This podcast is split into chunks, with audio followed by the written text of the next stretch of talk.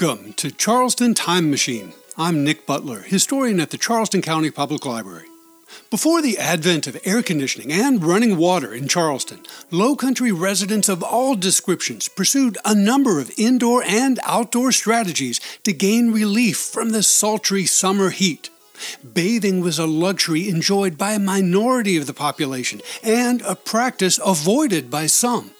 Their world was far dirtier and smellier than the squeaky clean place we now inhabit. In today's program, we'll peek behind closed doors to explore the rise of indoor bathing within private residences and commercial bathhouses.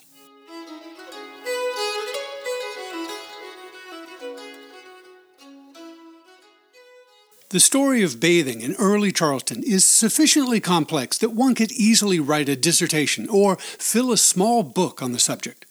My goal is to provide an overview of the most salient points and suggest an outline for anyone wishing to plumb the depths of this watery topic. As the heat and humidity envelop our community every summer, we're inclined to wonder out loud how earlier generations could stand this subtropical climate without the modern convenience of air conditioning and a daily shower or two. Extant historical resources contain sparse evidence of bathing in colonial era South Carolina and the early years of the new United States of America, however, and this archival silence raises a legitimate question. Did our forebears consciously avoid the pleasures of a cool bath or a plunge in the ocean on a hot summer's day?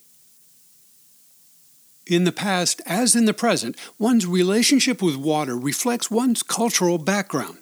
Most of the documentary evidence of bathing in Charleston's past pertains to white people of European descent who inherited attitudes and practices influenced by centuries of Christian thought. Our community included a smaller number of people espousing Jewish and Islamic beliefs that included different cultural associations with water and bathing. In the 18th century, for example, most Americans of European descent never learned to swim, even mariners accustomed to a seafaring life, while most of the Africans brought to this country in chains learned to swim and dive at an early age. They were likely drawn to bodies of water when circumstances allowed, but few stories of their aquatic opinions now survive. In the 18th century, most adults in Britain and their American counterparts regarded bathing as a medical remedy rather than a desirable recreational pursuit. Dr. Lionel Chalmers of Charleston, for example, recommended a quote unquote cold bath as a treatment for gout and other conditions in a treatise published in 1776. Quote, the cold bath should be used daily throughout the summer by plunging headlong into salt water. If the sea be not near, so much common salt should be dissolved in fresh water as will bring it to an equal degree of saltness and weight with that of the sea. And then two or more pailfuls of this salt should be poured over his head as he sits in a large vessel.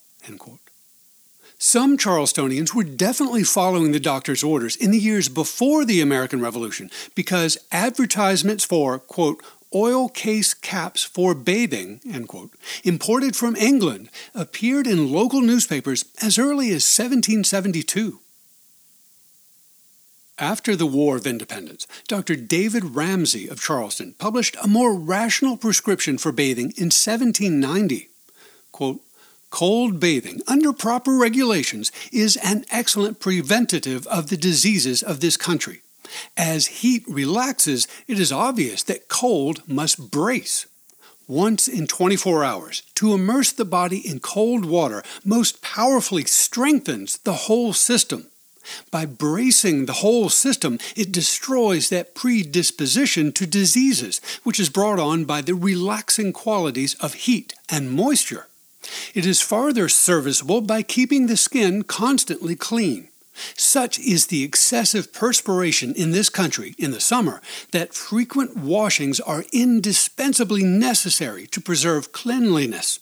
So many diseases might be prevented, and so much good might be done by a judicious use of bathing, that every gentleman ought to have an apparatus in his house for that purpose. Sometimes cold water and sometimes tepid ought to be used. In other cases, washing would be preferable to bathing.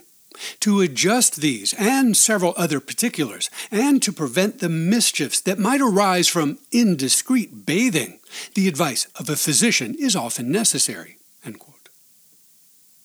Attitudes towards bathing in Charleston and elsewhere began to change during the 1790s, following the arrival of refugees from the revolutions in France and Saint Domingue, that's Haiti. According to witnesses living here at the end of the 18th century, the French immigrants were more concerned with routine bathing and personal hygiene in general than their American contemporaries.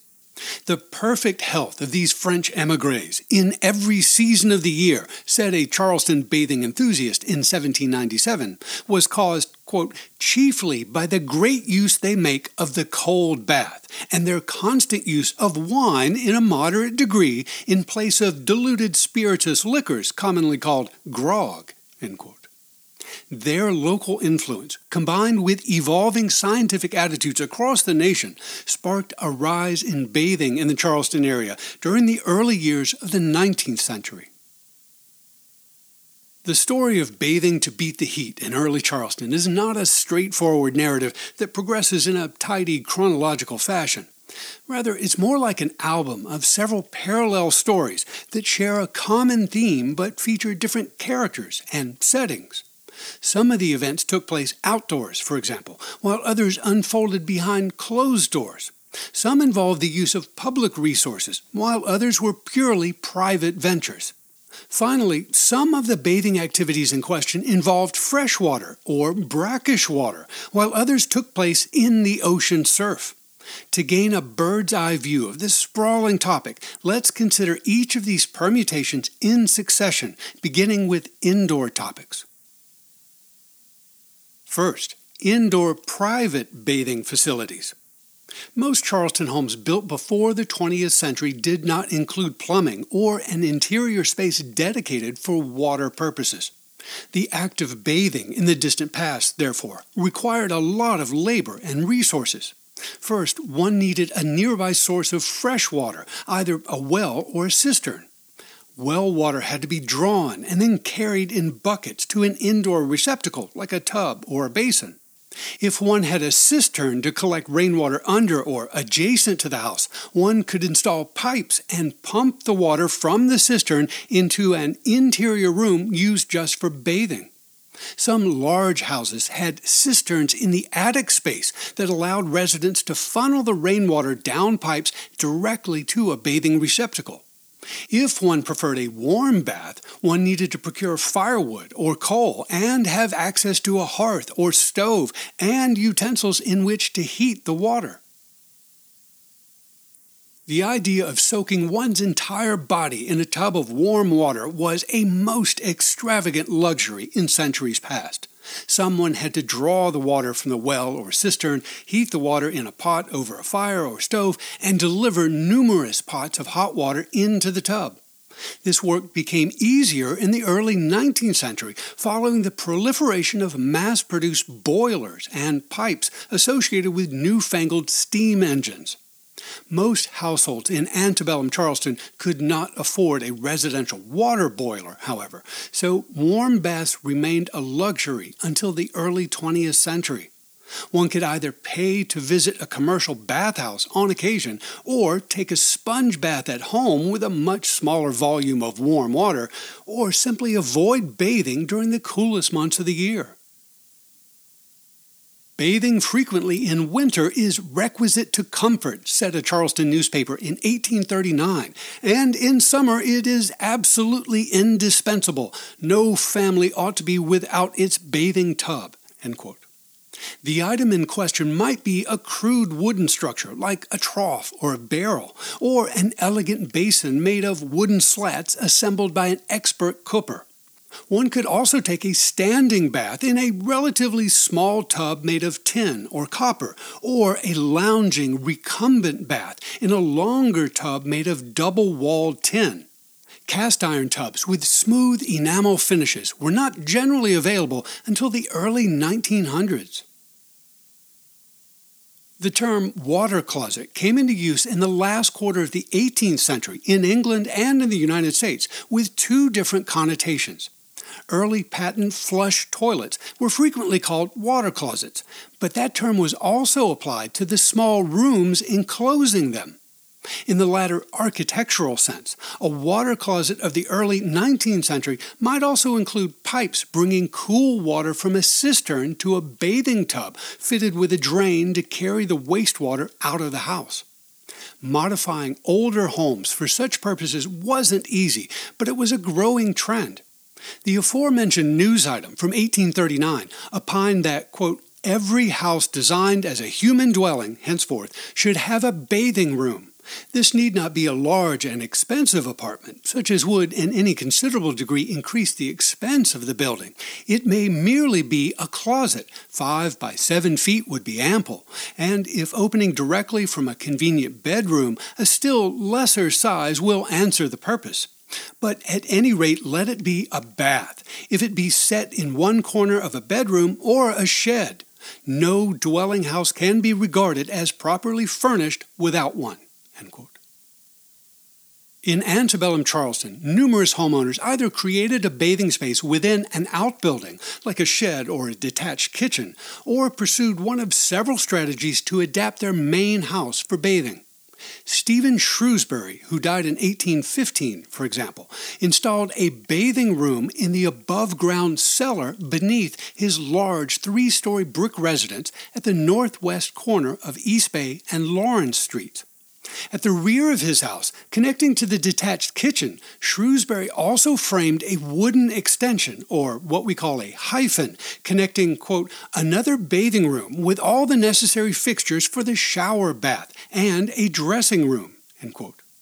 Many older houses in Charleston were fitted with water plumbed hyphens in the 19th century, while the owners of smaller residences often enclosed part of their exterior piazza to cloak the addition of a water closet.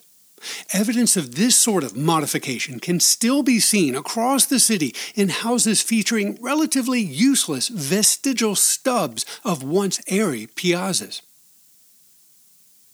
In private residences in urban Charleston and the surrounding low country, the number of bathtubs and bathing rooms steadily increased over the course of the 19th century. The paucity of detailed property records renders it difficult to formulate a numerical estimate, but scores of sale advertisements and notices published in local newspapers before the Civil War document the presence of bathing rooms and bathing equipment in residences both urban and rural. In short, the practice of indoor bathing proliferated long before the advent of running water here around the turn of the 20th century. This point is driven home by a milestone reached in 1854. That summer, Charleston City Council appropriated money for the purchase of bathing tubs for the male and female departments of the notorious workhouse on Magazine Street, where slave owners paid city employees to incarcerate and punish enslaved servants accused of misbehavior. Even the most miserable and maltreated people in the community deserved to wash themselves on occasion. Next, let's consider indoor commercial bathhouses. Charleston, like many urban communities across America and in other parts of the world, eventually acquired its own indoor bathhouses where residents without their own bathing facilities or visitors could pay for the privilege of a single bath or purchase tickets for larger number of visits at a reduced rate. This branch of commerce was inaugurated locally by French immigrants who arrived in the 1790s and who continued to dominate the indoor bathing and the perfume trade for several generations. Note, however, that none of these local facilities included a communal bath or pool. Charleston's commercial bathhouses were residential structures converted into discrete bathing rooms with individual tubs, in which the proprietors claimed to enforce strict privacy and propriety. The city's first French bath opened on Bastille Day, July 14, 1794, in a house on the south side of Broad Street, near King Street, now number 93 Broad, where customers could bathe, purchase refreshments, listen to music, and relax with like minded citoyens. After the first proprietor, Monsieur Boully, died in a fireworks accident, his widow continued the business at a different location at the northeast corner of Broad and Legare Streets, now occupied by the Cathedral of St. John the Baptist. Here, within a brick structure formerly associated with a lost Horry family mansion, Madame Boully and then a series of other French proprietors offered warm and cold baths every year from mid spring to mid autumn. In 1799, the facility became part of a larger commercial venture called Vauxhall Garden, where customers promenaded through a large garden, listening to concerts while sipping a beverage or eating ice cream through the summer of 1820. Meanwhile, other French emigrants erected a large wooden theater on the west side of Church Street in 1794 and later augmented the premises with outbuildings designed for mixed commercial and residential use. Adjacent to the City Theater, as it was called in 1803, French proprietors opened a suite of warm and cold baths in a brick structure located between the modern buildings known as 95 and 97 Church Street. The business continued under a series of proprietors until the building was consumed by fire in December 1863. Similarly, a series of French proprietors operated a modest bathhouse on the south side of Queen Street, opposite Philadelphia Alley, from 1810 until at least 1829. Members of the Rheims family, Louis and then Claude, operated a popular confectionery store from the early 1820s to 1846 on the west side of Meeting Street, opposite Pinckney Street. After a fire destroyed that entire block in 1835, Claude Rheims immediately rebuilt and transformed the business into a multi purpose social hall offering confectioneries, ice cream, and bathing rooms for both ladies and gentlemen year round.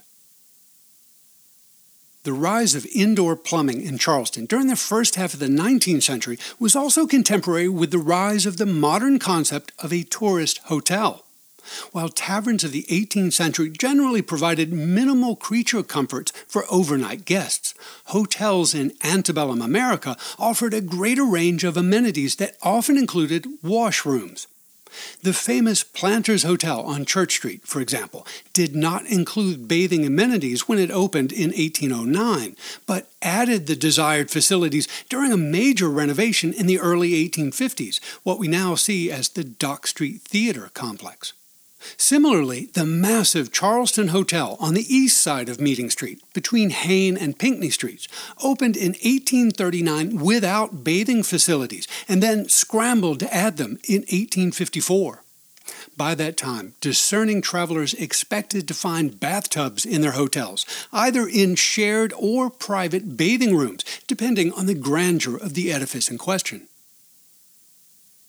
The published advertisements for Charleston's early commercial bathing establishments tell us little about their interior arrangements, the nature of the equipment, or the experience in general. Considering the pervasive character of slavery within the city, however, we can imagine that enslaved servants, perhaps just women, likely worked at each of these businesses. Someone had to wash the tubs, towels, and rooms, fetch water and accessories, and carry refreshments to customers. When Claude Rheims' confectionery and bathing establishment on Meeting Street was liquidated in early 1846, for example, a sale notice identified, quote, a Negro man named Camel, 22 years old, confectioner and cake baker, a Negro man, Henry, 30 years old, confectioner and cake baker, and a Negro woman, Martha, 18 years old, with her child, 2 years old, cook and washer.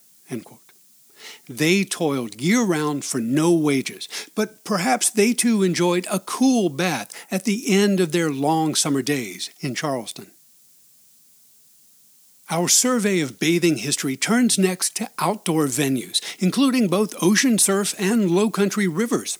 Lots and lots of details relating to this exciting and occasionally scandalous topic survive in local newspapers, but I've already tried your patience enough for one day. We'll pause here and resume the conversation next week. In the meantime, I hope this program helps you appreciate the luxurious nature of the daily bath or shower that we now take for granted. Many hundreds of thousands of people inhabited this community in the generations before indoor plumbing, and most of those people toiled under the sun and slept in their clothes. By taking a moment to consider the physical and mental effects of such a lifestyle, we improve our understanding of Charleston's deep and dirty past.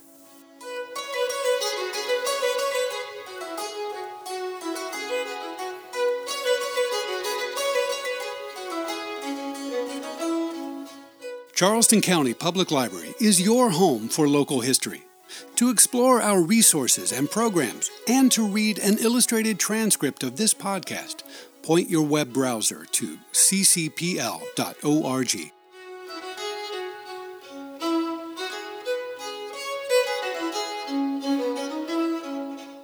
Thanks for listening to the Charleston Time Machine.